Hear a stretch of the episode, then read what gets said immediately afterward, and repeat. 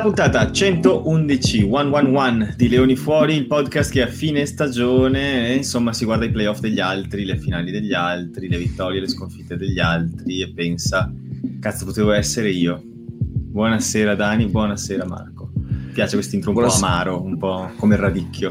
Dolce amaro. Buonasera a tutti, intanto ringraziare tutte quelle 214 persone che mi hanno scritto per dire ma dove sei, come stai, tutto bene? Confermo ragazzi, tutto bene, sono qui e nessun problema. 214. Non mi ha scritto nessuno in realtà, però mi piace pensare che a questo livello mi sto immaginando 214 bot creati da Marco Serraiotto, che sono tutte permutazioni tipo della sua foto profilo, con o senza baffi, chat GPT, no? Esatto. Ieri no, tutto bene ragazzi, settimana scorsa era un po' così, quindi adesso ho recuperato e sono qua attivo. Ma devi dirci la parola della settimana? Non ho sentito la puntata e questa in realtà è una bellissima cosa, così posso arrivare fresco a questa qui e non essere tipo biased su quello che dirò, quindi per me è un grande punto. Jokes on you, perché non c'era. Visto? Volevamo... Ho tirato una super cazzola. Volevo che dicesse tipo Macazzole ma Pimpi per dirci che l'aveva ascoltata. Invece... Cioè, adesso mentre Matteo stava dicendo sta cosa, io ero qui che dentro di me dicevo ma qual era la parola? Merda, se la chiedi a me non la so, No, sono... Sai cosa ho per voi invece, ragazzi?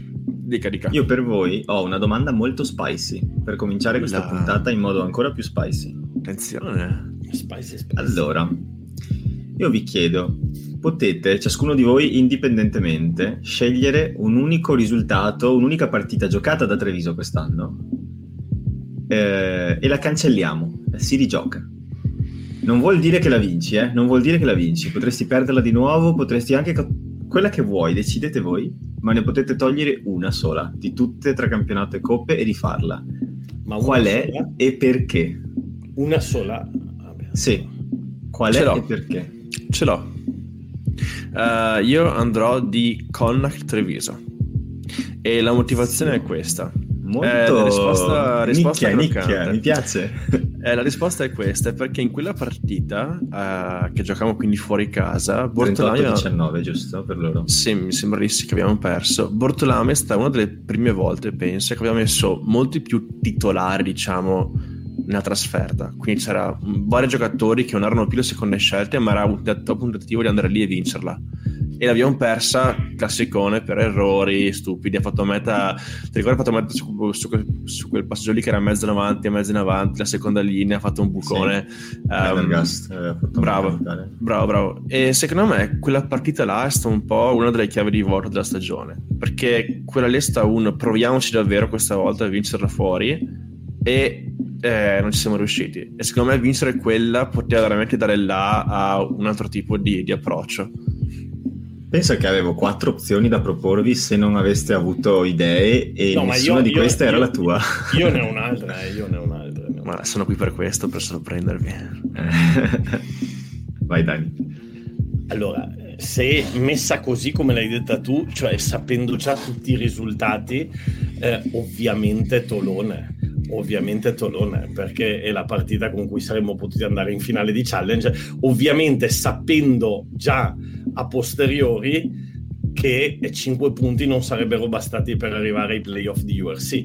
Se invece tu mi dici torni indietro e rigiochi una partita e poi rigiochi di nuovo anche tutte le altre, allora magari anch'io te ne dico una precedente, perché allora se me lo dici una. E allora Tolone, sì. ma è ovvio, ma io credo che adesso capisco la riflessione di Marco, però credo che chiunque direbbe Tolone, cioè se lo chiedi anche ai giocatori direbbero tutti Tolone. È la risposta ovvia, cioè, è un po' cervellotica quella di Marco, diciamo. Allora, però lui cerca l'angolo di lettura, no? Un po'. Certo. Se invece mi dici l'angolo di lettura, eccetera, allora sempre per la classifica probabilmente quella che mi ha fatto girare più i coglioni è stata, detta proprio così in francese, è stata quella con Lione, che tra l'altro ho fatto la settimana scorsa. No, con Lione, scusa, con i Lions. Infatti ero tipo... buonanotte, con i Lions. E tra l'altro pensate che sono andato a riguardarmi un po' di numeri, è l'unica partita che noi abbiamo perso da sfavoriti. Treviso quest'anno è stata favorita dai bookmaker in pre-partita prima di iniziare il calcio d'inizio 11 volte, che non sono poche, vuol dire 18. Che tipo le Zebre 0, per capirci, ecco. Il Treviso no, 11 volte compresa anche la Challenge, quindi su 25. Ah, okay. Ecco. E le abbiamo vinte tutte 10 tranne quella con i Lions, che onestamente non l'abbiamo vinta perché ci siamo veramente suicidati, cioè proprio blackout totale. Vi ricordate quegli 8 minuti, no? Sì, guarda, sì. In realtà però mi ha fatto piacere la tua precisazione sul fatto che 5 punti non sarebbero bastati per andare ai playoff, perché in realtà nella mia testa la domanda si orientava verso un rigiocare con i Lions o con Tolone, con l'idea che o andavi ai playoff di URC o andavi in finale di Challenge. Hai ragione, però non sarebbero bastati 5 punti. Però diciamo per amor di retorica pensala così, ecco. Cioè l'idea era quale avresti preferito finale di Coppa, se invece la domanda è avresti preferito andare in finale di Challenge o ai playoff di URC, in finale di Challenge, perché poi ti giochi un titolo. Certo, anch'io. E anche perché quel 23-0 mi dà proprio fastidio, e c'è stata la partita perfetta di Tolone, la tempesta perfetta di Treviso, e sono convinto che la rigiochi 10 volte, vince Tolone 7 ma Treviso 3. Cioè c'è stato proprio, cioè nella passami il termine, distribuzione di probabilità di vittoria di Treviso già risicata, siamo arrivati al minimo storico di cioè abbiamo pescato proprio il jolly al contrario, cioè si sono incastrati gli elementi, gli allineati pianeti per la debacle totale. E, se la rigiochi 10 volte, ripeto, probabilmente vincono loro 7 volte su 10 perché sono forti, molto più forti. Treviso però non fa una figura di merda così. Sì, bravo, sono d'accordissimo con te, bravo, forse la vincono anche di più di 7 su 10, forse la vincono anche 9 su 10, però io sono convinto che se la rigiochi 10 volte 9 volte Treviso se la gioca, cioè per dire sono convinto che se la giochi 100 volte non facciamo quasi mai magari il Paris si stanca dopo la 60ª. No, ma 100 volte con le stesse condizioni, ovviamente nelle stesse, ma che facciamo 0 punti in 15 contro 14 sì. Mai, secondo me, cioè proprio è stata una cosa inguardabile proprio da quel punto di vista lì. Secondo me questa partita qua, per quanto sta orribile, veramente orribile, se devo vedere quella goccia nel bicchiere mezzo pieno, mezzo vuoto, così, ha creato un precedente, e nel senso che c'è, secondo me, un senso di rabbia dopo quella partita, che i ragazzi hanno voglia di tornare a quella possibilità là. Nel senso, la prossima stagione ci facciamo il culo come una capanna perché torniamo a quel tipo di situazione lì, semifinale o quello che è, e dimostriamo che possiamo essere a livello. Quindi sì, anche perché secondo me c'è questa rabbia sotto, ed è giusto che ci sia. Spero ci sia, ma sembra esserci, hai ragione. Anche perché mi sono fatto un po' male queste ultime 2 settimane, ho ascoltato un po' di podcast stranieri e... No bueno, nel senso che chiaramente non hanno la percezione esatta del rugby italiano, no? Hanno una percezione esterna basata su molti meno elementi di quelli che abbiamo noi, non conoscono magari i giocatori, la rosa, valutano quell'unica partita, in particolare gli inglesi, no? I francesi ti vedono giocare 2 volte e quella è la dimensione del rugby che ti attribuiscono, diciamo. E la sensazione è stata quella di essere stati molto sminuiti, però giustamente, perché un francese che guarda quella partita dice: ma sti qua come cazzo sono arrivati in semifinale? E un inglese che guarda la partita vede uno proprio oggettivamente, ma neanche tanto, però vede proprio un rapporto di forza talmente sbilanciato da dire hanno sculato fino a lì, perché non ha visto le partite prima. E quindi capisco i loro ragionamenti, mi ha fatto sentire mi ha fatto sentire un sano senso di ingiustizia che vuoi ribaltare l'anno prossimo, proprio quella sensazione che ti accende un fuoco che devi assolutamente dimostrare qualcosa.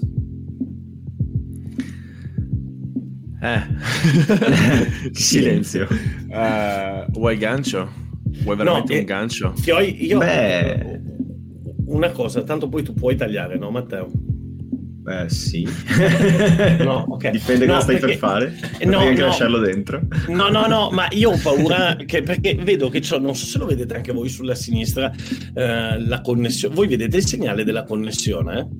No, ti vediamo e sentiamo molto. Sì, esatto. Ok, perché io ho paura che ho la connessione bassa e ho paura che venga male, cioè che poi si senta una merda, perché ultimamente mi sta facendo un po' di... Io ti sento benissimo. Ti sentiamo benissimo. Vabbè, io ve lo dico perché io chiuderei, andrei a vedere se si sente bene e poi continuerei. Però se volete andiamo avanti col rischio e pericolo che poi... Ci piace il rischio. Chi rischia vince. Intanto metto anche quella col cavetto, vediamo se... Questo era un gancio. Torno al gancio se vuoi, tipo ripartiamo 3-2-1. Dico gancio? No, ma il 3-2-1, perché i nostri ascoltatori devono avere ben chiaro che tipo di persona è Danilo Patella, capito? Ma quindi siamo live. Tanto di voi che lui... Quindi siamo live. Lui sarebbe andato a fare un complaint ufficiale con la Movistar, avrei fatto un sit-in fuori dalla sede della Movistar se non scendeva. Guarda, ti dico, secondo me devo solo andare in bagno, cioè classica tipo scusa del papà, no ragazzi, per un bicchiere d'acqua, un secondo solo, esco un attimo, vado a prendere la grigliata di famiglia, no, si papà, sente un rumorino, si sente il rumorino alla grigliata di famiglia e poi dice opla, chi è stato? Vai col gancio. Allora, il gancio, ragazzi, stiamo parlando del fatto che Treviso perde una partita fondamentale e, cioè, almeno quello che speriamo tutti quanti, che sono incazzati neri perché vogliono tornare a combattersi, a tornare a quel livello lì per giocarsela bene. La domanda è, possiamo dire lo stesso delle Zebre Parma Rugby? Quindi ok, oggi Marco è caldo oggi, come una stufa, come disse Flavio Tranquillo quando Bellinelli vinse la gara dei tiri da 3 punti. È caldo come una stufa. Serraiotto lancia ganci. Beh, allora, visto che stiamo andando in argomento, io dico che spero davvero che le Zebre abbiano questo tipo di fuoco, perché quello che io ho visto quest'anno, cioè, sto cercando veramente di essere oggettivo, perché chiaramente come tutti gli italiani che hanno guardato le partite di Treviso e delle Zebre quest'anno, ti sono giustamente anche girati i coglioni in tante situazioni, però sono anche una squadra giovanissima. Come ho fatto un articolo, Zebre anno zero, che è sul nostro blog, che tra l'altro le Zebre stesse Matteo, mi hanno scritto. Scusa un po', in quale blog? Scusami, non ho capito il... Carbo Rugby, lo conosci? Ah, Carbo Rugby, scusami, mi ho interrotto, scusami, vai. Carborugby.com. E niente, anche cioè proprio le Zebre stesse ci hanno retweetato l'articolo e hanno commentato facendoci complimenti su Twitter per il fatto che hanno riconosciuto l'analisi come valida, e non era un articolo rosa e fiori, per cui vuol dire che sono completamente consapevoli dei limiti, ma anche dei problemi che devono risolvere, e io spero che mettano in atto qualcosa. E una delle cose che ho evidenziato in quell'articolo è la giovinezza della squadra in tanti aspetti, su tutti la mischia, e in particolare la prima linea, che ha 1 anno e mezzo di media più giovane rispetto a tutte le altre squadre di URC, che è tanto, è veramente tanto, sono 23 anni di media contro 26-27, come dicevamo l'altra volta, un pilone invecchia come il vino. Sì, esattamente, cioè si sono fatti fregare tante volte. Detto questo, credo che una squadra molto giovane è anche una squadra che ha un soffitto molto elevato sopra, ancora da esplorare, e spero che l'anno prossimo si vada in quella direzione. Guarda, la domanda nasce perché appunto hai parlato del fatto che ti sei fatto del male sentendo i podcast esteri, però rimanendo in Italia, ogni volta che vedi un post qualsiasi delle Zebre, che sia sui vari, diciamo, le varie testate o altro, leggo una sfilza di commenti cattivi, alcuni giusti, alcuni troppo cattivi, comunque sono dei commenti molto negativi, e quindi immagino, cioè, un giocatore delle Zebre che aggi queste cose me li immagino bello incazzato, dice cazzo, cioè faccio vedere l'anno prossimo come lo tiriamo su, quindi per questo così dovrebbero reagire, e spero che sia anche un po' il leitmotiv della dirigenza per l'anno prossimo, dire ragazzi abbiamo fatto un anno di merda, 0 vittorie, ma veramente neanche le amichevoli per il campionato, cioè siamo tutti incazzati, portiamola in alto questa qui. Danilo. Allora, sì, sono d'accordo con quello che ha detto Matteo e anche con quello che hai detto tu. Tra l'altro ho letto il vostro articolo e l'ho trovato particolarmente interessato e ben curato. No, sul serio, e tra l'altro anche il ragionamento sull'età, sul peso della mischia, perché vi faccio un esempio. Io avevo l'impressione che le Zebre avessero sempre, così come Treviso, una mischia molto leggera, invece poi vai a fare fact checking, vai a guardare i numeri e ti rendi conto che anche lì non è sempre stato così, eccetera eccetera, e secondo me avete dato veramente una buona panoramica. Detto questo, io onestamente non sono così ottimista sul tetto molto alto, ossia sullo spazio per crescere, perché io vi dico una cosa, quello che riscontro ogni volta che faccio una live delle Zebre è che, a differenza della Benetton o di qualsiasi altra squadra, è che a un certo momento arriva sempre la domanda: ma le Zebre a cosa servono? E allora, sempre, cioè a un certo momento c'è sempre qualcuno che scrive: ma le Zebre a cosa servono? Invece questa cosa non è praticamente mai avvenuta quando faccio le live del Benetton. Allora, questo significa che c'è una percezione proprio diversa, e allora secondo me per capire anche in qualche maniera, per poter misurare il successo o il meno successo delle Zebre, bisognerebbe innanzitutto provare a rispondere a questa domanda, cioè qualcuno secondo me in federazione dovrebbe dire qual è la funzione e l'obiettivo delle Zebre e definire quelle che nel business vengono chiamate le famose KPI, no? Visto che hanno messo lì i manager a gestirle, che dicano quali sono le KPI, cioè com'è che misuriamo alla fine dell'anno il successo delle Zebre, in vittorie, sì, no, quante, in riempimento dello stadio, sì, qual è la media, qual è l'obiettivo più numerico, in giocatori convocati con la nazionale che entrano nei 23, e poi a fine dell'anno tiriamo le somme, perché se no, ad esempio nell'ultima intervista in cui ha parlato il presidente delle Zebre, gli hanno chiesto ma alla fine l'obiettivo qual è? E lui, almeno questo è quello che è stato riportato, ha detto qualche vittoria, ma cosa significa? Io mi sono incalzato un sacco quando la cosa significa per il movimento del rugby italiano qualche vittoria, cioè, esatto. Significa, anche perché poi cos'è? Una, due, cioè, ma significa niente onestamente, perché l'anno scorso le Zebre hanno fatto una vittoria, ma per dire nell'ultimo anno di Bradley hanno fatto 4 vittorie, però questo non è che significasse che le Zebre fossero un asset così importante per il rugby italiano, quindi secondo me bisognerebbe entrare un po' più in profondità, no? Assolutamente. Ma guarda, infatti secondo me la cosa che mi ha fatto incazzare è proprio questo, cioè l'approssimazione, bravissimo. Lui ha risposto a quella domanda là, perché l'altra intervista ha detto vincere qualche partita, la risposta tra virgolettata, vincere qualche partita, cioè non c'è un numero, non c'è un obiettivo predefinito, non c'è un vincere, poi per cosa a questo punto, per non essere ultimi? Cioè dammi un obiettivo vero, non so. A un giocatore che fa parte di una squadra che perde sempre, che stimolo dà sentire questa cosa? E infatti nel senso che magari gli dà lo stimolo, ma quale partita deve vincere? Una qualsiasi, vinta una può non fare più un cazzo?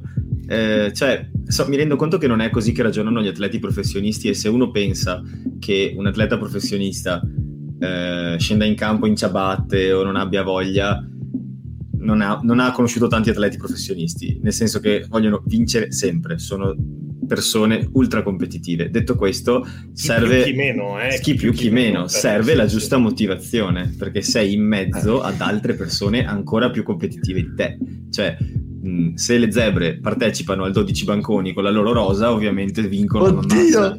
Se invece... 12 banconi, bastano le grappa. Se le Zebre, l'ho messa lì per te. Se le Zebre partecipano in URC, ovviamente le prendono, perché hanno intorno praticamente i giganti. Quindi bisogna dare le giuste motivazioni. Siete una squadra di sbarbatei senza esperienza, lo mettiamo bene in chiaro.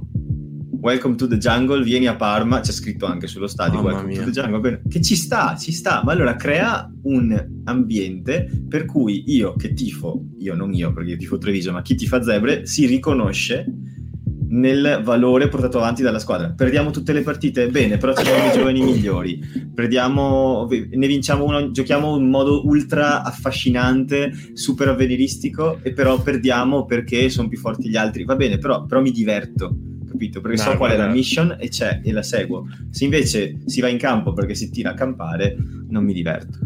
Ma guarda, su questa cosa qua riprendo il divertirsi, perché in un'intervista appunto sempre di Dalai, non mi ricordo con quale fosse il canale che l'ha trasmessa, le hanno chiesto appunto delle zebre, del gioco della squadra, e lui ha risposto: le zebre propongono un gioco divertente all'inizio, ma divertente per chi?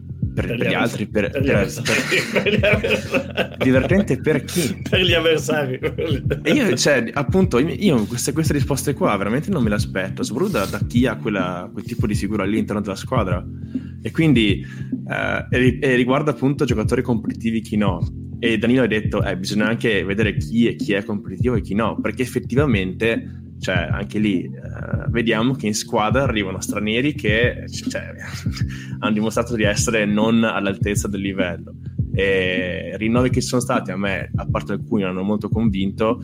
La mentalità competitiva molto probabilmente non è di tutti a Parma, e se vuoi fare il cambio di salto di qualità, se vuoi cambiare le cose, cerca di metterlo, comunque portare gente che abbia un'esperienza tale da poter dire: ragazzi, facciamo così, perché altrimenti, cioè, se fai le cose uguali a quelle che facevano l'anno scorso diventa difficilino fare qualcosa di diverso.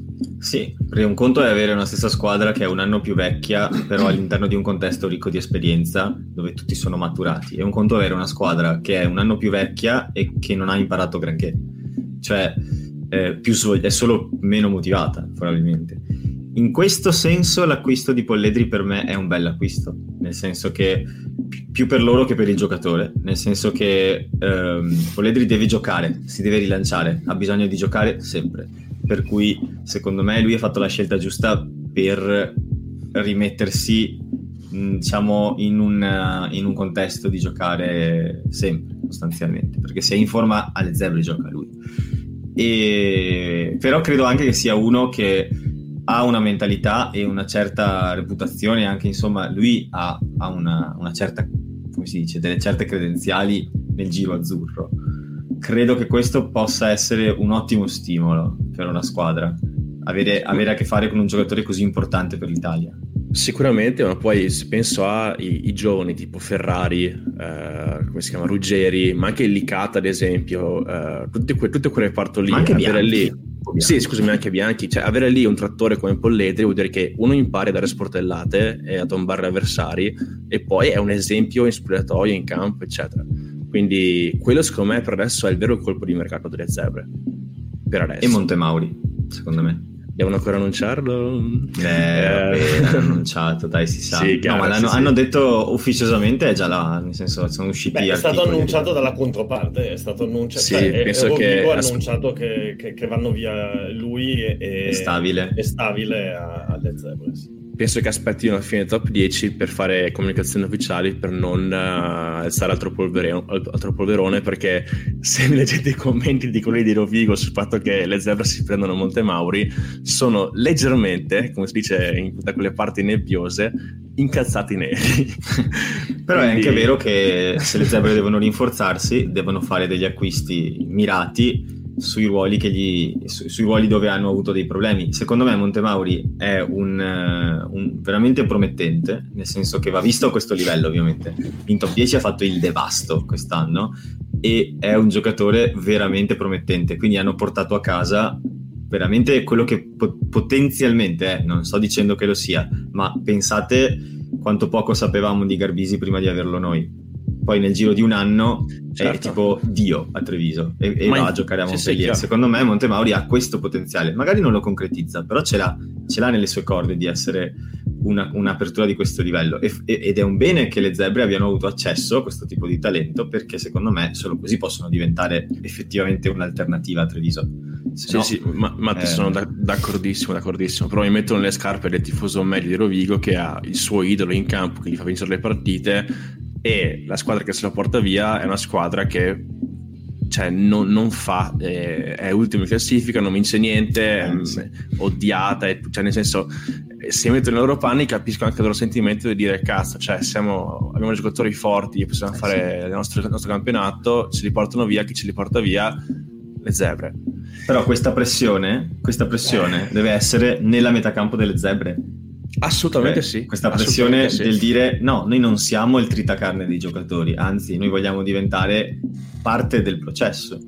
Qui torniamo alla rabbia iniziale che dovrebbero avere, dire, esatto, cioè, dimostriamo che ci mettiamo a questo posto qua.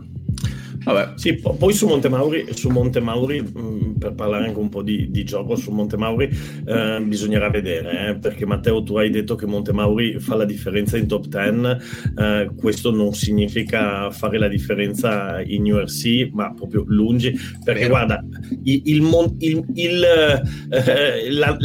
pre-Montemauri era da Re idem, da Re a Rovigo era Montemauri, cioè era fatto benissimo, era un cecchino, era eccetera eccetera, diciamo che ancora sta un po' stentando a esplodere a Treviso, ma lo stesso Teneggi, lo stesso Casilio quest'anno non Casilio al contrario, Casilio quest'anno non giocava alle Zebre, sembrava che non ci fosse spazio per lui, tant'è vero che lo hanno dato in prestito a Colorno, appena arrivato a Colorno ha fatto la differenza, ma Tavuyara a Treviso ormai era impensabile, è passato a Rovigo ed è tipo l'MVP del campionato, cambiando ruolo. Canna quest'anno è tra gli MVP, ma Tebaldi, cioè voglio dire tra il top 10, cioè, giocatori che fanno tanta fatica in URC sono tipo tra i migliori nel top 10, quindi insomma questo ci dà anche un po' l'idea della distanza che c'è tra le due, tra i due campionati. Qualcuno un po' di tempo fa diceva ma secondo voi Padova vince con le Zebre?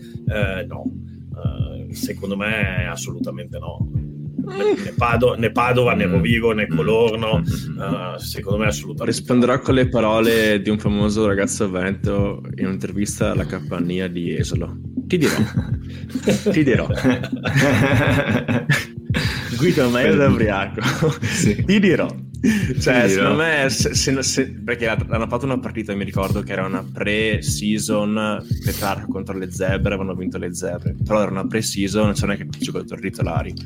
Secondo me, ti dico, sarebbe almeno interessante vedere un amichevole Petrarca Zebre o Rovigo Zebre, o attenzione, un amichevole tra il top 5-15 Rovigo e Petrarca insieme. E ma tutto il campionato? Zebre. Tutto il top 10 sarebbe bello, fare la formazione ideale del top 10. Figata è che facciamo un'idea, l'All-Star Game, figata. All-Star Game. Cioè, nel senso, prendi la miglior formazione del top 10, un 15, magari lo fai votare alla gente, non lo so. Bello, figata, l'All-Star Game. E la fai giocare contro una selezione dei giovani, magari, di Benetton e Zebre. Esatto, un Under 23, tipo. Lanciamo l'idea, via, fatta. Ce l'abbiamo. Questa cosa la fai il primo agosto a mezzogiorno a Venezia. No, mamma mia, ecco, Matteo ci ha rovinato l'evento, giusto, qualche moscerino sul campo del casino di Venezia, tipo. Figata sta roba qui, comunque. Allora, dopo aver lanciato l'idea dei cori per i tifosi del Benetton, adesso lanciamo l'All-Star Game. No, perché crederesti anche crederesti anche secondo me sarebbe una figata tra i due livelli, cioè. Ed è un prodotto che puoi vendere, sarebbe una figata, sì. Io lo guarderei tantissimo, no? Tipo il trofeo Berlusconi una volta, no? Che, cioè, ad agosto quello c'era di calcio, non è che guardavi i Barbarians del campionato italiano, magari che inviti una terza squadra, non so, che poi storicamente sapete come si chiamavano i Barbarians del campionato italiano? Le Zebre, appunto, esatto, erano letteralmente quello. Esatto, il nome viene da lì, esatto. Posso dire una cosa? Ed era l'ultimo, dopo che abbiamo l'argomento Zebre. Allora, perché pensavo di farci anche un meme. Abbiamo Stormers, come si chiama? Leoni, Lions, Jaguar, cioè ragazzi, anche nel nome Pumas. C'è un po' di Pumas, anche nel nome c'è un po' di branding nelle cose, no? Cioè, tra tutti gli animali più feroci di sto mondo, animali tipo, sai, musica di po' così così, e poi le zebre, senti il rumore tipo della zebra che beve sul laghetto con il leone dietro. Why can we be friends? Why can we be friends? Infatti no, vincerà la partita i leoni o le zebre, i pumas o le zebre, i jaguari o le zebre. Esatto.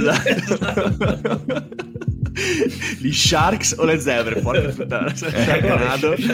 Quello è già più complicato perché devono saltare fuori dall'acqua gli sharks, però attenzione, perché ad esempio il nome della squadra di rugby della nazionale giapponese è i germogli coraggiosi, quindi adesso non significa niente questa cosa qui, capito?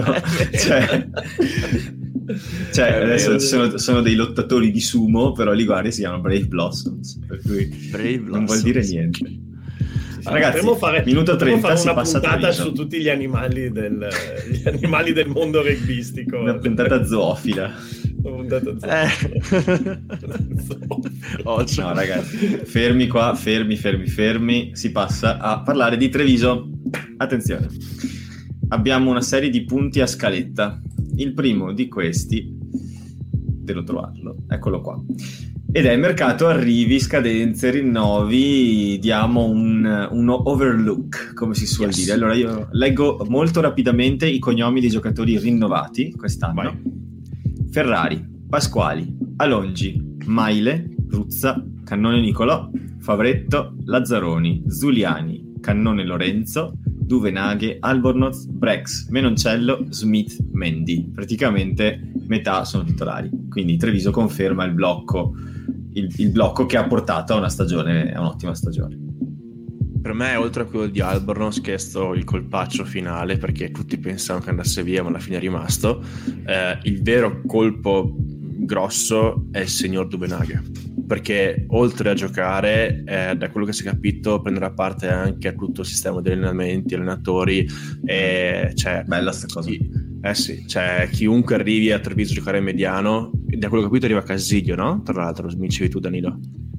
Allora si parlava di Casiglio, però non è stato annunciato, però più che Casiglio c'è Uren che arriva da Bristol. Chiaro, Uren, esatto. Poi ci sarà ancora Alessandro Garbisi e teoricamente non ho letto ancora che sia stato sciolto il contratto a Hidalgo Klein, che teoricamente ha un altro anno di contratto. Quindi... No, anzi, nell'intervista di Scrafton, ha fatto un'intervista di recente, forse proprio su Rugby Pass, scherzando gli dicevano con l'italiano come te la cavi, e lui diceva insomma sono in realtà l'ultimo della classe. Non so se sapete che il Benetton ha questo corso di italiano per i giocatori, lo so perché una mia amica era l'insegnante e lui a quanto pare è l'ultimo più scarso, e poi ha detto non come Rhino Smith o Hidalgo Klein che sono i migliori. Quindi si stanno impegnando. Cioè, Hidalgo Klein è mezzo spagnolo, è facile per lui. Sì, hai ragione. È vero.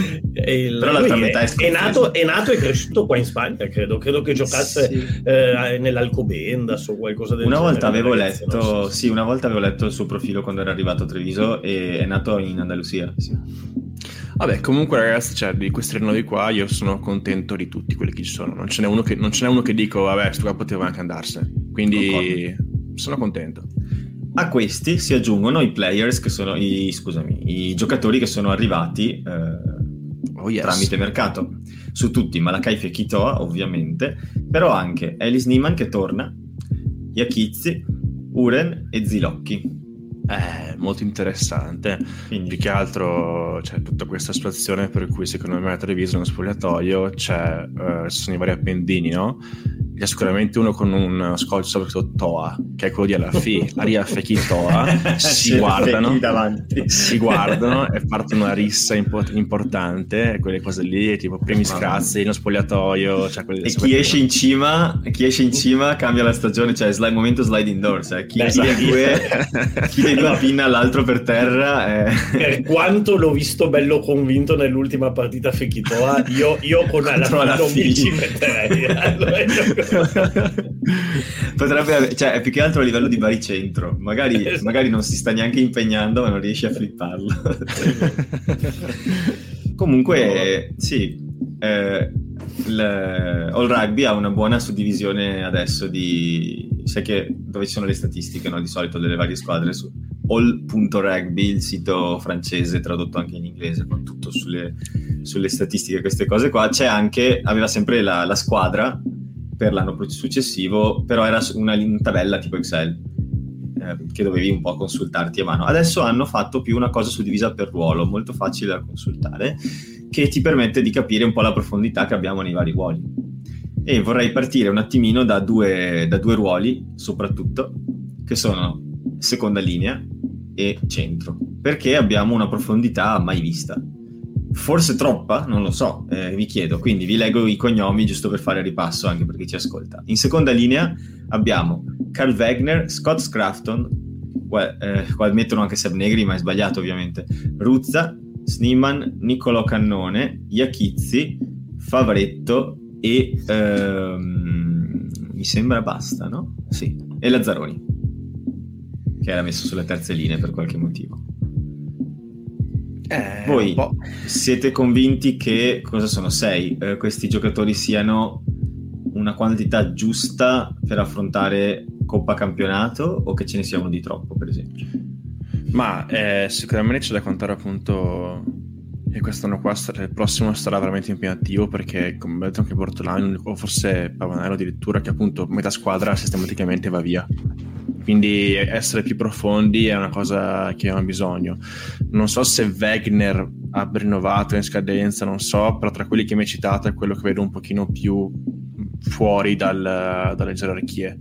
Poi c'è da contare che ci sono alcuni giocatori tipo appunto Favretto, che è un nomino per un motivo, Favretto che comunque gioca già sia flanker che seconda, quindi ci sono anche giocatori che sono adattabili. E vedi anche gli Iachizzi, se non ricordo male lui è sia seconda che potenzialmente anche numero 8 o flanker, non mi ricordo. Comunque ci sono giocatori che sono adattabili e questa cosa potrebbe giovare un sacco a Treviso. Secondo me la cosa importante lì è avere un po' in tutti i ruoli, avere almeno due giocatori per ruolo, ossia nel caso delle seconde linee diciamo 4, che nel caso in cui te ne manchino i primi rimpiazzi, poi ovvio che non puoi avere una profondità di 50 giocatori tutti di livello test match rugby, però almeno il primo rimpiazzo che non sia che il livello non si abbassi troppo, cioè potenzialmente un giocatore che potrebbe andare a giocare con la nazionale o con la sua nazionale, o essere almeno a livello della nazionale italiana, e diciamo che con le seconde linee ci siamo. L'unico problema lì, sai quale potrebbe essere? Che di questi 4 che sono fondamentalmente Ruzza, Cannone, Iachizzi e Scrafton, che sono i 4 di livello importante, 3 vanno via con la nazionale, quindi nelle seconde linee tu ne hai bisogno di un quinto che sia di livello, e oggi forse Wegner è un po' sotto, Lazzaroni fa un po' più fatica, eccetera eccetera. Se vanno via tutti e 3, se non vanno via tutti e 3, perché Dio vuole magari anche le Zebre possono dare qualcosa alla nazionale, allora magari ti resta, che ne so, un Iachizzi, che immagino preferisca andare in nazionale, però metti che ti resta un Iachizzi o anche un Cannone, che questo non gliela voglio tirare perché tutti vorrebbero andare in nazionale, però se le Zebre iniziassero, per dire, scoppiasse Zambonin, alla fine 3 vanno nei 23 della nazionale, quindi magari ti resta appunto un Iachizzi o magari anche un Cannone, non è mica così scontato. Per me oggi come oggi l'unico che ce l'ha mezzo sicuro è Ruzza, e questo è un bene, perché è competitività, quello che diceva il presidente del resto, aumentare la competitività interna, certo. E hanno puntato in questa direzione, certo. Per se passare... le Zebre non ti forniscono una seconda linea di livello che può entrare nei 23, allora diventa un problema, perché te ne resta solamente più una, e allora devi combinare con... Poi non che Wegner e Lazzaroni non possono giocare, ci mancherebbe altro, però diciamo che il problema, perché poi a questo si aggiungono gli infortuni, quindi magari, che ne so, ce ne hai 3 con la nazionale, 1 infortunato, e allora lì si inizia, bisogna andare a cercare. Poi c'è anche Favretto, cioè dai, forse con Favretto, se teniamo anche Wegner, siamo più o meno a posto. Io lo terrei Wegner per per né leggere né scrivere. Cioè, ragazzi, alla fine sono 3, no? Lì Danilo, che si portano via. Cioè, ok, Ruzza sicuro, Cannone molto probabilmente, il terzo da vedere è se... Oggi come oggi è Iachizzi. Aspetta, Sisi d'altra parte, recuperato in forma, chi li porti via tra Iachizzi e Sisi? Io Iachizzi. Anche io Iachizzi, però è l'opzione, nel senso è l'opzione Zebre alla nazionale. Io probabilmente sì, ma magari cambierò idea vedendo Iachizzi di più. L'ho visto giocare poco. Vi dirò, secondo me addirittura potrebbero essere più pericolosi in caso di un'esplosione per quel posto lì Favretto e Zambonin rispetto a Iachizzi e Sisi. Comunque no, direi no. No, ma Iachizzi ho visto anche dei video, ho visto degli highlight suoi anche in altre partite che ha fatto, ed è, lo preferisco a Sisi perché è veramente più mobile, cioè fa delle buone linee di corsa, riesce a rompere la linea, è comunque una bella bestia, nel senso è bello pesante, quindi può tenere anche in mischia, però è molto molto più mobile rispetto a Sisi e secondo me, cioè, nel gioco veloce delle nazioni o comunque dei test match vari ci vuole una seconda linea che comunque sa muoversi in campo, quindi io a Sisi preferisco ancora Iachizzi, ma sapete benissimo che per me nell'Olimpo c'è solo il buon Ricky Favrez.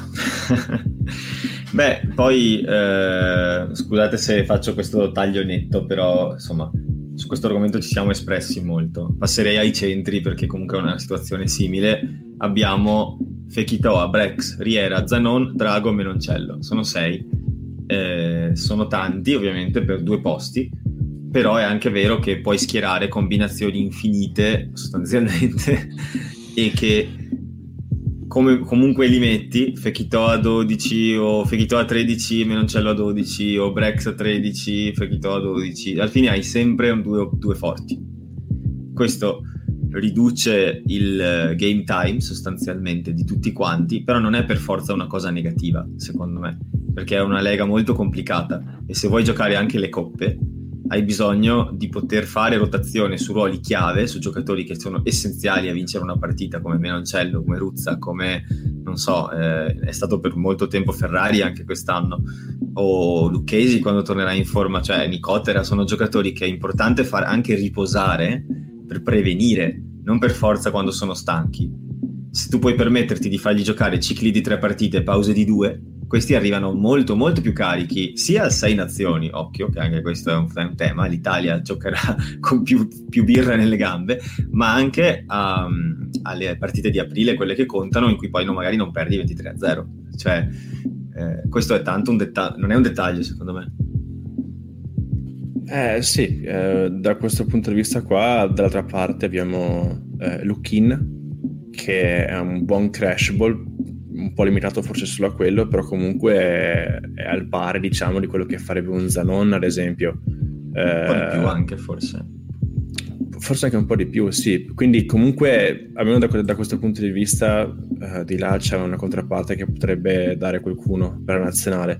Secondo me c'è sicuramente uno che vorrei vedere di più giocare l'anno prossimo, è Drago, perché quando ha giocato ha fatto bene, poi si è fatto male, mi è molto dispiaciuto. Riera ha fatto delle cose buone. Ne state dimenticando uno, ne state dimenticando uno molto importante. No, scusate. Di centro Serraiotto, no, gioca apertura, no, se di centro stai parlando di Tavuyara che ritorna, perché Rovigo ha giocato centro, io l'ho messo nelle ali. No, semplicemente dicevo che appunto Riera ha fatto le cose buone, altro un pochino peggio quest'anno qua, però si è visto di più, quindi mi è piaciuto. Ho capito. Che ne sta mancando? Si sta parlando di Marin adattato, se quello è adattato prima centro. Adattato, giocava a centro prima di farsi male fondamentalmente, anche con la nazionale giocava a centro. Giocava a centro, ma sempre da 10 ha messo a 12, centro come Farrell, non centro come Fekitoa, nel senso. No ragazzi, no, in realtà questo qua è un ottimo tema, perché se ci pensate l'anno prossimo recuperiamo Lucchesi, Nemer e Marin. che sono tre giocatori che sono molto importanti e che quest'anno qua non ci sono stati, quindi è quasi da mettere nel mercato in arrivo, secondo me, come anche alla FI.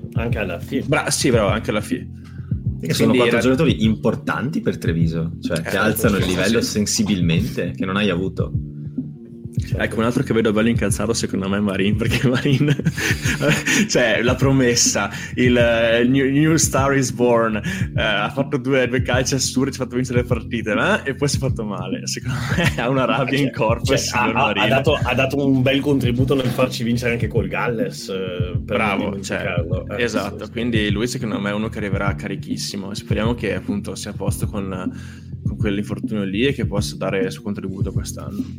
Se voi doveste scegliere, faccio io le domande, dai, oggi. No, se voi doveste scegliere la coppia di centri con cui andarvi a giocare la vita, chi mettete in campo? Menoncello Fekitoa 12-13. Okay. Già se lo sentire dire Menoncello Fekitoa, un attimo di pelo dritto sul braccio. Però vorrei contestualizzare, se posso. Secondo me, per esperienza in campo, Fekitoa Brex. Se devo essere invece una partita arrogante e di prepotenza, Menoncello Fekitoa. Voglio contestualizzare la mia risposta, perché io Brex non lo toglierei mai dal campo, mai. Per me lui veramente è il giocatore essenziale all'Italia e Treviso, e non sono solo io che lo dico. In questa selezione, tra questi tre nello specifico, se mi devo giocare la partita della vita, io voglio giocare una partita in cui sono capace di attaccare lo spazio e non solo di difendere. Per cui preferisco avere Menoncello in campo, perché le sue linee di corsa le preferisco a quelle di Brex. Detto questo, e difende molto bene. Su Fekitoa non c'è niente da dire. Se Fekitoa si fa male nel riscaldamento e deve giocare Brex, non perdiamo assolutamente niente. Questo ci tenevo a dirlo. No, anch'io sono d'accordo con te, Matteo, perché allora Brex, bravissimo, la vedo esattamente come te.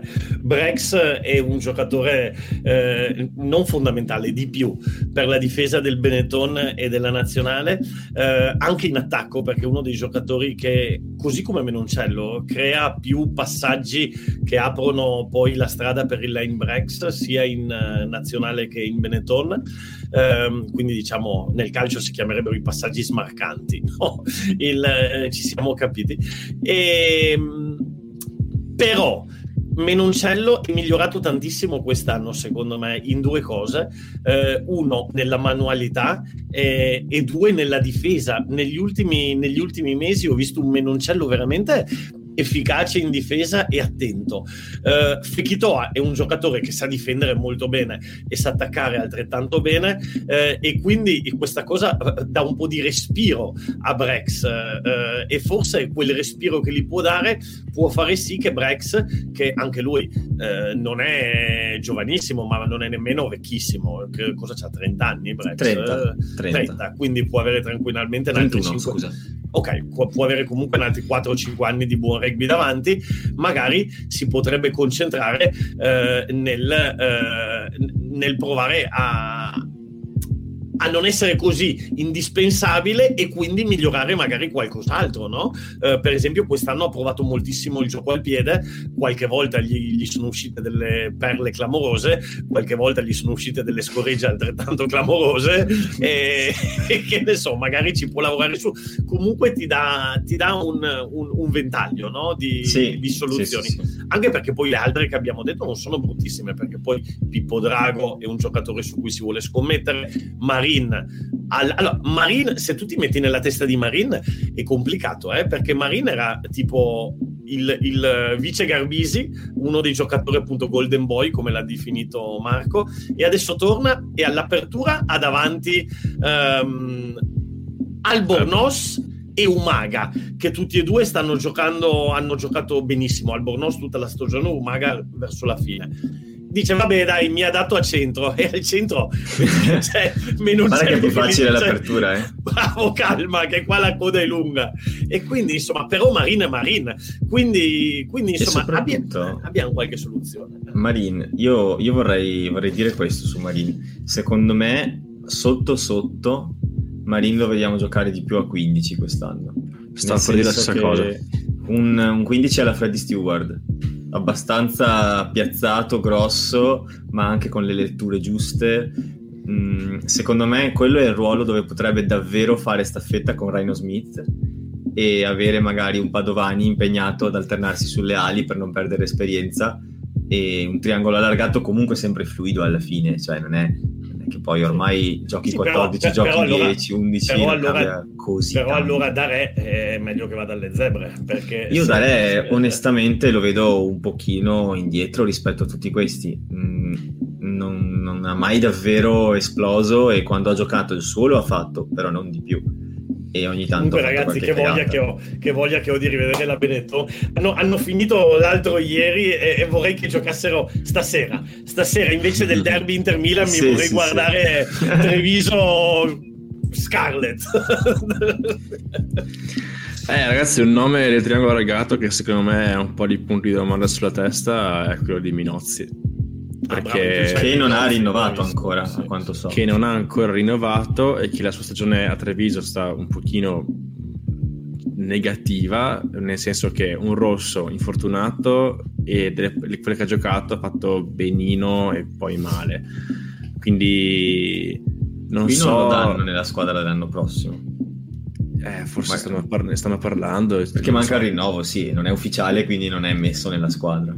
Io, to be honest, Minozzi me lo vedrei bene tornare alle Zebre, perché lì sicuramente gioca, si adderna con Pani e secondo me ha bisogno di giocare e di avere un ambiente, non quello delle Zebre, però insomma di avere un ambiente in cui può giocare. Però a Parma è amato Minozzi, cioè tra l'altro esatto. Torni da Re a Parma.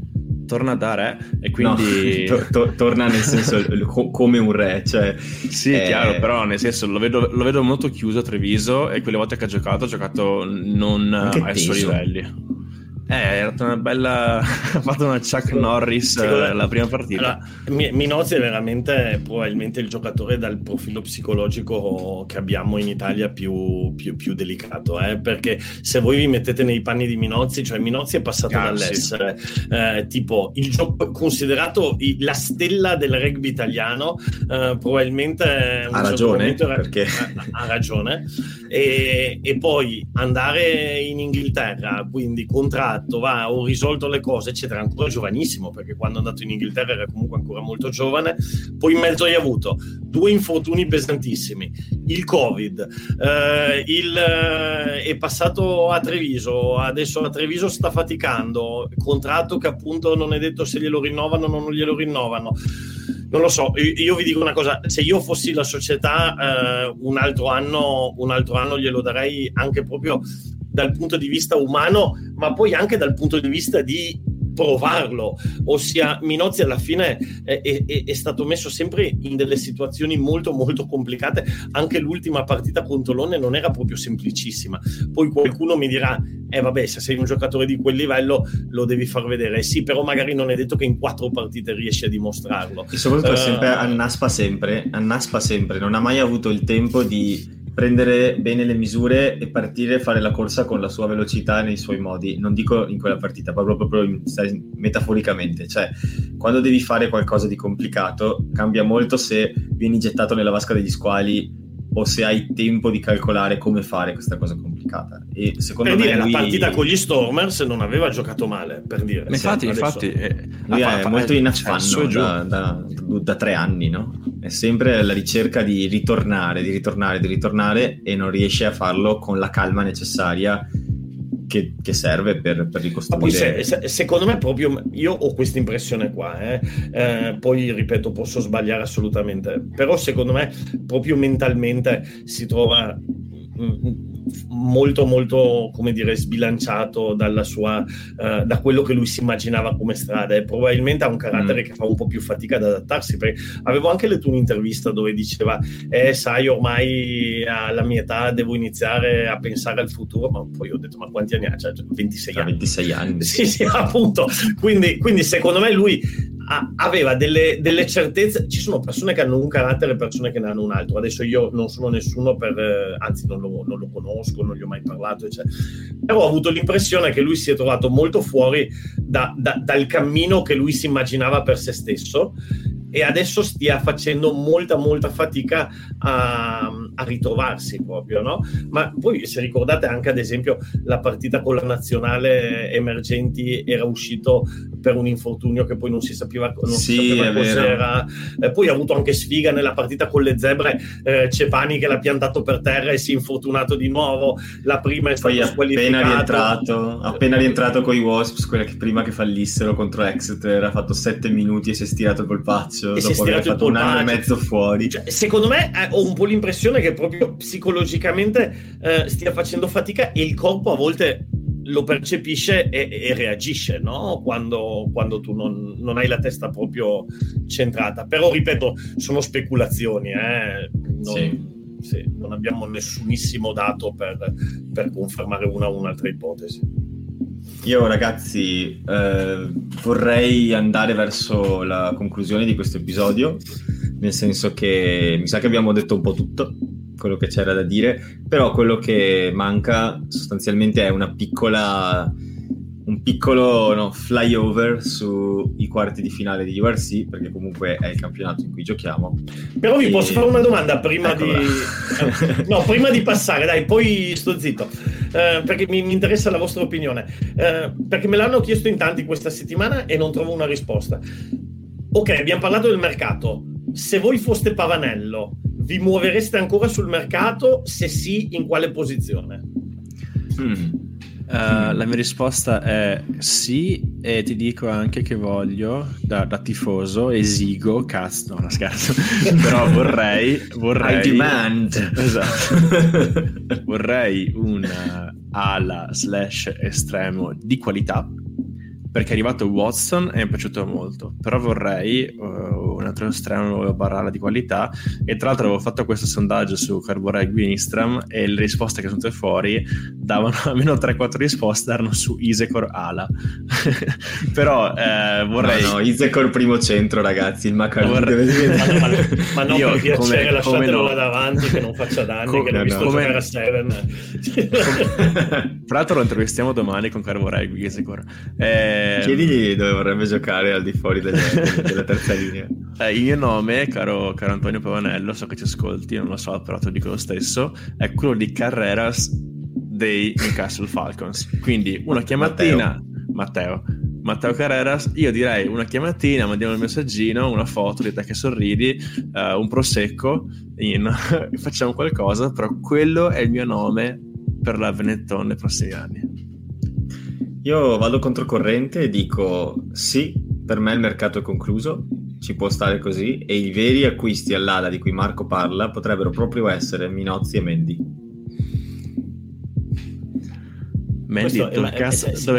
posso dire una cosa? Mendy, ma dove cazzo sito? Dove ma Mendy, l'hai detto te stesso allo stadio l'ultima volta, era in Erasmus. Era lì, era lì con il suo zainetto in coda per la birra con tutti i tifosi e nessuno lo riconosceva, perché non c'era nessuno intorno a lui. Mendy da solo con lo zainetto e una birra, il cappellino, sembrava veramente mio cugino all'università, tipo, che tra l'altro è giovanissimo, Mendy, sì, quindi sì, anche lui ci avrà tempo. Va bene, allora io mi accontento della rosa che abbiamo, se mi promettono che il giorno dopo le Olimpiadi mi comprano Marcos Moneta. Allora, il giorno dopo vince la medaglia d'oro alle Olimpiadi, ancora e il giorno dopo mi prendono Marcos Moneta. Ancora sul palco, dal Seven, non costerà tanto, dai Pavanello, prenditi con tempo, dai, Ciao Dio, uno che si chiama Moneta, secondo me rischia di costare un pochino di più degli altri. Però a me che freddo, Matteo. Sì, ero lì che dicevo ti prego non dirlo, l'ho detto apposta, lo caricavi veramente. Vedete le battute da papà, che sono le battute da Danilo, è una esatto, variante specifica rugbistica della dead joke. Comunque non vi preoccupate, non chiederò a voi di parlare delle 4 partite quarti di finale di URC, perché secondo me potreste non averle viste se vi conosco bene, per cui ho preparato 4 mini analisi. No, scherzo, Danilo fa faccia. Se conosco bene non le abbiamo viste. Io... Vai, Stormer Bulls e tu allora. No, le ho viste tutte, però vai avanti tu, Matteo. Sì, però. No, ma le ho viste. Giuro che le so. Ho anche fatto dei video. Puoi andare a vederlo, puoi andare a comprovarlo. No, non volevo. Non voglio fare nessun tipo di disamina, è soltanto perché voglio dire come sono finite e due cose importanti per ciascuna. Per esempio, il caso di Stormers Bulls, che è finita 33-21 per gli Stormers, campioni in carica, c'è stato un Mani Libbok sostanzialmente orgasmico per chiunque ami vedere giocare un'apertura sudafricana. E... cosa, Marco? Io Mani Libbok ce l'ho io al Fanta Rugby, e la partita che doveva fare la partita non ha fatto un cazzo, e anche sbagliato i calci nei pali, quindi Mani Libbok un buon Baimona, perché sinceramente mi hai abbandonato nel momento del bisogno. Ragazzi, questo è veramente una star, ha messo 6 su 6 dalla piazzola, però poi se vai a vedere anche il resto che ha fatto, una partita... Tu, Matteo, che hai seguito tanto Libbok quest'anno, sei Ninaber, Libbok, ecco, o Pollard? Libbok o Pollard? Ti dico, io c'avevo un'opinione fantaregio da anni, io Libbok lo metterei tutta la vita, perché attacca, sì, che è velocissimo, ha visione di gioco, calcia bene quando vuole, basta, però insomma calcia bene, e secondo me veramente è un Colbe a livello di esplosività, però che gioca 10.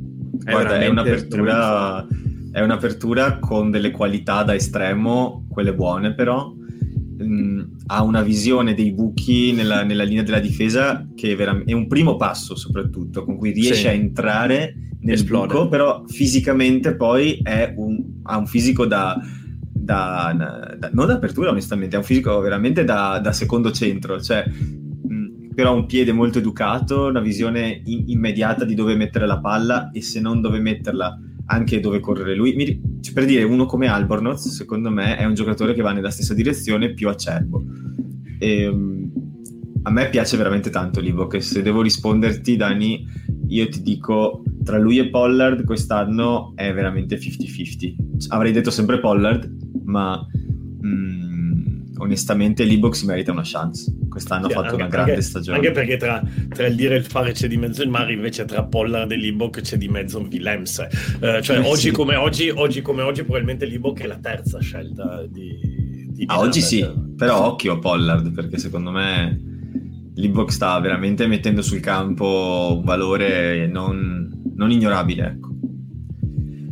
Okay. Poi c'è stata un'altra partita interessante per i puristi della difesa nello specifico, che è stata Ulster Connacht, che è finita 10-15. Io l'ho vista in Irlanda e tra l'altro l'ho vista a Galway, quindi ti puoi immaginare la gente del posto. E niente, Giaccarti, anche qui parliamo di aperture decisive, Giaccarti piazza tutto quello che può piazzare, Connacht di fatto fa 5 piazzati e vince 15-10, e Ulster riesce a fare una meta sul finale, però tanto imbrigliati, tanto tenuti proprio a bada dalla difesa di Connacht. Infatti io adesso sto lavorando a un prossimo articolo per Carbo Rugby per proprio descrivere la stagione di Connacht, che ricordiamo l'ha anche vinto il Pro 12 nel 2016, per cui è una squadra che nonostante i pochi mezzi ha sempre avuto valore in campo, e in particolare una statistica, non so, io vorrei dire chi di voi conosceva Seamus Harley Langton. Madonna, era bravissimo, al bar tutte le settimane, esatto. Ecco. Lui diceva prendo la traversa, prendeva sempre, ti giuro, esatto. Era un liquida, salutava sempre, infatti un assassino. 19 placcaggi allucinanti, 2 turnover, 14 carry, è stata una partita allucinante. Io ho passato tutta la partita al pub col cellulare cercando informazioni su sto tizio, perché veramente una forza della natura. No, sì, l'ho vista anch'io, e oltre, e sono d'accordissimo, Matteo, con la tua disamina, ma ossia,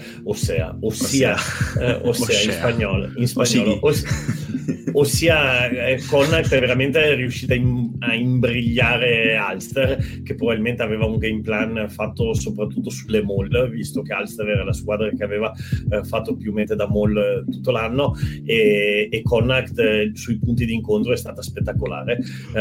Altro giocatore che a me fa impazzire è Bundiaki, che anche questa settimana ha fatto vedere una sua sfaccettatura diversa, perché Bundiaki, io dico sempre che è molto completo, perché è sia uno che sa aprire il gioco, sia ovviamente un enorme apriscatole. Stasettimana ha fatto vedere che è anche un fetcher, perché ha pescato 2 o 3 palloni molto molto molto importanti. Sì. nel senso, no, proprio difensivamente Connacht si è meritata la semifinale tantissimo, e infatti ci si viene a chiedere qual è il soffitto di questa squadra, perché adesso vanno a giocare a Cape Town contro gli Stormers. Madonna, pensare però... che gli abbiamo dato una rumba nell'ultima partita di Coppa, mamma mia che rabbia, e anche Ulster l'abbiamo battuta in campionato, mamma mia che rabbia, si poteva fare un po' di più forse quest'anno, dai. Guarda, ti raccolgo questa parola, rabbia, deve essere sicuramente quello che ha quantomeno pensato e probabilmente detto Franco Smith in spogliatoio ai suoi dopo quel 5-14 contro Munster, che passa quindi il turno, perché a un certo punto del primo tempo, abbastanza presto, Tom Jordan decide che è football americano in realtà, ed entra di spalla sulla linea laterale, ma sembrava uno di quei salti di testa che vedi nel football americano senza senso, solo che non aveva il casco, senza senso, e prende un rosso, ma sacrosanto e dir poco, e da lì Glasgow si trova in 14 contro Munster in casa. Scott sta un ammutolito, ci provano, però poi Munster non è Treviso, Glasgow non è Tolone esatto. E la partita finisce diversa. Esatto, poco dopo Malakai Fekitoa fa meta, insomma Gavin Coombs come sempre man of the match, però nel complesso insomma l'ha persa Glasgow questa partita, non l'ha vinta Munster, almeno io ho avuto questa sensazione qui, perché poi comunque hanno anche, si vedeva proprio che questa cosa li ha completamente disorientati. E il nostro ormai, no? Il nostro Fekitoa, due cose, una negativa e una positiva. Quella positiva che era e l'ho visto tirato a lucido, veramente l'ho visto più in forma, bello, ha tirato un placaggio a metà campo clamoroso. Quella negativa è che si è fatto male, speriamo che non sia niente di troppo grave, però non sembra, ho letto qualcosa, no. Non sembra. No, però nelle semifinali non c'è, nelle semifinali non dovrebbe esserci intanto. Vediamo. Speriamo che non ce lo mandano rotto, perché Marco, tu che lavori ad Amazon, si può fare il reso? Il reso. Se ci arriva rotto. Devi tenere lo scontrino. Io sono un recruiter, quindi al massimo ne trovo un altro uguale, se volete. Ma calai Fekitoa. Tiro fuori il mio LinkedIn Premium e cerco Rigbista, 13, tutti i tag possibili, e tiro fuori il giocatore perfetto. Speriamo che Pavanello abbia tenuto lo scontrino. Sì. Ultima partita da di cui parlare, ma comunque non meno importante, anzi come si dice, abbastanza roboante il risultato. Leinster Sharks 35-5. Ricordiamo, Leinster Sharks è una buona approssimazione di un'Irlanda-Sudafrica per certi versi, Sharks con i migliori che avevano in campo senza Elisabeth, però Irlanda, beh, più o meno Leinster con in campo tutti gli irlandesi cappati. Vince Leinster, ma proprio senza Sexton, giusto? Passeggiando sugli Sharks, ma proprio tipo quasi non so, sembrava qualcosa di un po' BDSM in certi momenti, no? mi ha un pochino disorientato la debolezza con cui gli Sharks sono andati a terra in questa partita, non me lo aspettavo. Sì, però non è proprio così, ossia non è proprio gli Sharks, non so, cioè Leinster è molto più l'Irlanda che gli Sharks il Sudafrica, insomma è vero, gli Sharks ne hanno 6-7, ma fanno un gioco diverso, in più non gli mancava solamente Zebete, gli mancava anche sia Colisi, per dire dei giocatori più importanti. Io guarda, quella partita, quando avevo fatto il pronostico, avevo detto che per me era tipo il 95% di possibilità di vincere la Leinster. Ma pure, però il risultato è peso. Sì, è che l'Einster è troppo più avanti nel percorso, secondo me, e probabilmente l'Irlanda è troppo più avanti nel percorso rispetto a tante altre nazionali. Io non so, io ho l'impressione che se si giocassero i mondiali e poi i quarti di finale, semifinali e finali, magari su delle serie come nell'NBA, visto che adesso ci sono le partite decisive, per me Irlanda e Francia non avrebbero rivali. Su una partita unica è ovvio che può succedere di tutto, però io vedo l'Irlanda e la Francia in questo momento, non so se siete d'accordo, molto molto più avanti di tutte le altre. Sì, almeno nell'emisfero nord sicuramente. se poi includiamo anche Sudafrica e Nuova Zelanda, diciamo, faccio un bel pool a 4 di queste quattro squadre. Ma insomma, Nuova Zelanda e Sudafrica l'ultimo Championship, cioè glielo fai sulla fiducia, perché l'ultimo Championship non è che abbiano fatto vedere chissà quali. Sì, chiaramente più sulla fiducia, però sono anche squadre che sulla fiducia hanno sempre ripagato. Sì, sì, sì, una sono i campioni del mondo, l'altra sono gli ormai. E l'altra pure quasi. E quindi le semifinali saranno la prossima settimana, tra l'altro, questo weekend che viene. Ci sarà da un lato Leinster Munster, quindi è il classico irlandese, non so come si dica in gaelico, e invece dall'altro lato Stormers Connacht a Città del Capo, e la prima si gioca alla Viva, l'altra si gioca a Città del Capo.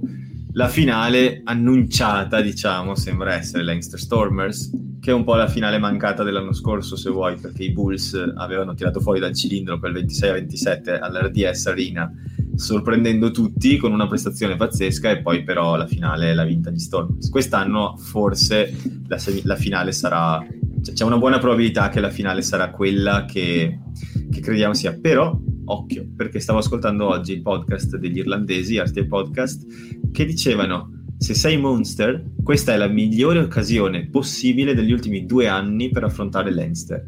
A una settimana dalla finale di Champions Cup, con probabilmente un po' di turnover in campo, tu non lo devi fare, non te ne devi preoccupare, puoi andare, come dicono loro, full borno, a cinghiale su di loro senza preoccuparti troppo, e loro, è la tua ultima partita, cioè la spacca. Per loro invece è... load management, no? Quindi magari non gioca Furlong, magari non gioca Hugo Keenan, che ha fatto un partitone, cioè occhio, non è detto. Sì, sì, sono d'accordo. Tra l'altro Cullen l'ha anche detto che loro vorranno esprimere il loro miglior rugby nelle finali, quindi tu sei una squadra. Tra l'altro, per chiudere sto cerchio qui, io in settimana ho fatto i video, quelli di riassunto delle stagioni del Benetton e delle Zebre. Bene, quando ho fatto quello delle Zebre, per chiudere il cerchio di sta puntata, quando Marco ha parlato delle Zebre, ma voi vi ricordate che le Zebre alla prima di campionato quasi vincevano con Leinster? Ma sono andati veramente a tanto così, con gli Sharks, ma sì, esatto, e con gli Sharks, e poi anche con Munster e Stormers avevano fatto bene, ma con Leinster sono andati veramente a tanto così da vincere, eh? E cioè, se ci pensi dopo, guardando la stagione che ha fatto Leinster e quella che ha fatto le Zebre, cioè, probabilmente è il metaverso. Immagina che macchia, che macchia. Le Zebre unica vittoria, Leinster la squadra che nessuno batte. Non protesto per dire teniamo le Zebre la vittoria. Raga, io direi che ci dobbiamo salutare, è 1:15 che stiamo registrando. Marco ha una cosa da dirvi. La posta del cuore, cara mamma. No, in realtà solo questo qui, ragazzi. Oggi su Carbo Rugby è uscito dalla prima intervista del progetto Sud, ed è un progetto che ho, cioè ve ne ho parlato anche negli altri episodi, comunque anche sui social. È un progetto che sto facendo per andare a scoprire quelle realtà del Sud Italia di cui non sentiamo mai parlare, se non ogni 4 anni. E quindi sono partito dalla Sicilia, e la prima intervista sta con il CUS Catania Rugby, che è la realtà più importante al momento della Sicilia. Sono in Serie B e hanno una buona struttura, quindi sono quelli importanti in questo momento, e sono venute fuori un sacco di cose interessanti e un sacco di spunti molto importanti, come l'olio siciliano, molto piccanti, ma soprattutto cose che fanno riflettere, perché si parla tantissimo di progetto Sud, di interventi, di risorse che arrivano, però parlando con quelli che sono lì, chiaramente poi ci sono riscontra un po' con la realtà.